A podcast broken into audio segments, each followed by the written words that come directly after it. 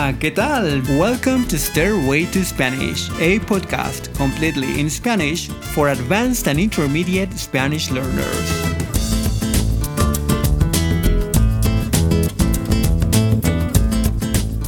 En este episodio quiero hablarte de las diferencias más generales entre el español de España y México.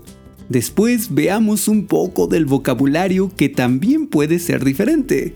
Y finalmente, tengo algunas palabras que vas a querer conocer si visitas México, Costa Rica o Argentina. Porque estas palabras pueden ser normales en un país y ofensivas en otro. Empecemos. Para muchos, una de las razones por las que aprenden español es para viajar por Latinoamérica o España o para hablar con personas de esos países. Y tengo que decir que es una idea estupenda. Aprendes español, viajas por algunos países o hablas con tus amigos y lo practicas. Si viajas, puedes vivir una gran experiencia. Pero algo que es un poco incómodo es cuando llegas a un país, dices algo en español que sabes que es correcto y algunas personas piensan que es gracioso. No te preocupes, no es porque lo hayas dicho mal, a todos nos pasa y no tiene nada que ver con tu español. Hasta a los hispanohablantes nos pasa. A mí me ha pasado. Es que hay diferencias entre el español de diferentes países y algunas palabras que pueden ser tan normales en un país pueden ser ofensivas en otro. Pero bueno, no te preocupes mucho, la gente entiende que estás aprendiendo español y no creo que se ofendan. Por ejemplo, en México, quizás algunas personas se van a reír si dices que necesitas ir por una chaqueta porque tienes frío. ¿Por qué? te explicaré en un momento. Entonces, vamos con las diferencias. Primero, hablemos de España. Quizás las has escuchado, pero no está de más mencionarlas por si no las conoces o por si quieres comprobar que las conoces. Empecemos con las diferencias más generales. Primero, ustedes y vosotros. Así es, para los españoles es probable que usar el pronombre ustedes suene muy formal. Pero en Latinoamérica usar vosotros suena extraño. Vosotros y vosotras sería el equivalente a you all. En América Latina esas palabras simplemente no se usan. Aquí usamos el pronombre ustedes. Entonces ya sabes, si quieres viajar por España, es buena idea conocer esas palabras y las conjugaciones que las acompañan, como vosotros sois, vosotros habláis, coméis, habéis visto, etc. Segundo, el pretérito perfecto y el pretérito indefinido. El pretérito perfecto es esta conjugación como por ejemplo, nunca he visto un lugar tan fantástico.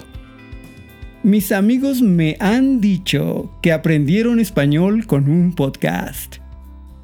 En España y Latinoamérica usamos esta conjugación, sí, pero en España la usan mucho más que en Latinoamérica. Para acciones en el pasado reciente, para acciones eh, pasadas en un tiempo que continúa, noticias recientes, etc. En Latinoamérica, para estas mismas cosas es más común el pretérito indefinido, que es esta conjugación como por ejemplo viajé, trabajé, comí, visité, etc. Vamos a ver unos ejemplos. Ay, aquí, aquí quisiera que alguna persona de España dijera estos ejemplos, ya sabes, para hacer el acento español, para darle más realismo. Pero no, no, no hubo españoles en este podcast. Así que veamos los ejemplos. En España dirían cosas como, hoy he desayunado un buen café. Oye, ¿sabías que Juan se ha mudado a Barcelona? ¿Ya ha empezado la película? En Latinoamérica también puedes escuchar eso, pero en países como México será más probable escuchar cosas como Hoy desayuné un buen café. Oye, ¿sabías que Juan se mudó a Oaxaca? ¿Ya empezó la película? Tercero. En España es común usar el pronombre le como objeto directo cuando nos referimos a un hombre. Recuerda que el objeto directo masculino es lo, no le. Por eso se llama leísmo, porque se debería usar lo, pero se usa le. Veamos este ejemplo. En España podrías escuchar algo como ¿Dónde está Juan? No le he visto en todo el día. Pero en México... ¿Dónde está Juan? No lo he visto en todo el día. Ahora, otra diferencia que podemos encontrar entre el español de México y España está en el vocabulario. Generalmente el vocabulario va a ser más diferente cuando es más coloquial.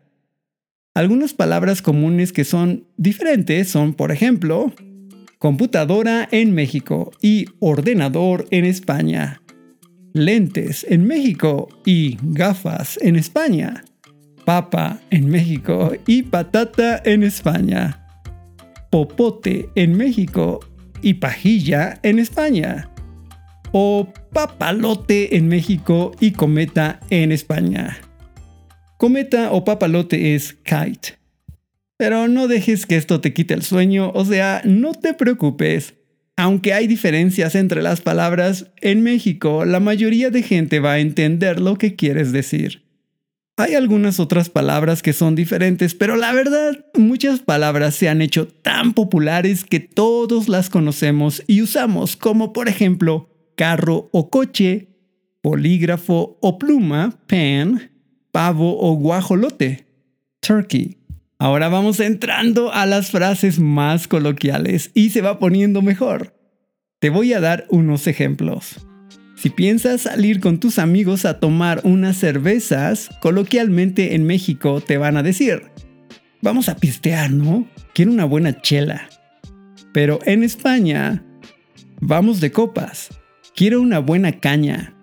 En México, para decir que algo es genial, decimos qué padre está o qué chido está.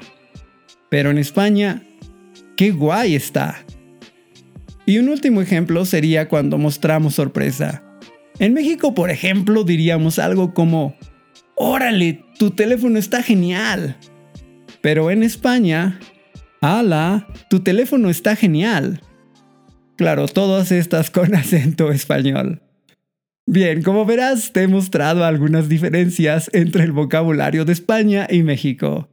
Sin embargo, como te dije antes, aguas con algunas palabras en diferentes países de Latinoamérica, porque lo que puede ser la cosa más inocente en un país puede ser ofensivo en otro. O sea, advertencia. Aquí vamos a empezar con un poco de lenguaje explícito, porque muchas de estas palabras significan cosas sexuales. Veamos ejemplos de qué significan algunas palabras en diferentes países. La primera, la más conocida, el verbo coger. Quizás en algún libro, clase, película, escuchaste que coger significa to take, como en debo coger un taxi. Bueno, en México esta palabra es vulgar y significa tener sexo. En México decimos que tomamos un taxi o un autobús o cosas así, así que cuidado con esta palabra. Luego, si visitas en diciembre, vas a querer una buena chaqueta para el frío. Pero en México, aunque chaqueta puede significar jacket, también puede significar masturbation. Y no suena bien decir que necesitas una chaqueta para el frío. Los mexicanos somos rápidos para encontrar el doble sentido a las palabras. Si vas a un restaurante a tomar algo y quieres pedirles una pajilla, straw, hay que tener cuidado. Nosotros no usamos la palabra pajilla, usamos la palabra popote. Y aunque pajilla en sí no significa nada malo, como se parece a la palabra paja, que también significa masturbation, pues cuando la gente escucha pajilla, quizás piense en este otro significado. Las cosas se pueden complicar cuando empezamos a aprender lenguaje más coloquial, especialmente entre países de Latinoamérica. Lo que es bueno en un país puede ser ofensivo en otro, como ya te he dicho varias veces. Dos buenos ejemplos de esto son, en Costa Rica es común decirle guila a los niños o niñas o a la novia, pero en México, guila significa prostituta. Entonces, si aprendiste esta palabra en Costa Rica, en México vas a querer tener mucho cuidado cuando la uses. Otro ejemplo es la palabra cajeta un rico dulce de leche en México, muy popular y delicioso. Cajeta también significa que algo es gracioso o ridículo, como, ah, qué cajeta estuvo ese chiste. Pero en Argentina significa vagina, así que ten cuidado. En México sería normal decir, oye amiga, tu cajeta está muy buena, me enseñas cómo la haces, ¿no? Pero en Argentina la respuesta de la amiga puede ser una buena bofetada. Bofetada es slap. Pues ya lo sabes, según el país que visites puede haber algunas palabras que van a causar un poco de incomodidad. Pero no te desanimes y sigue practicando tu español. Sigue el podcast y no te pierdas el próximo episodio. Hasta luego.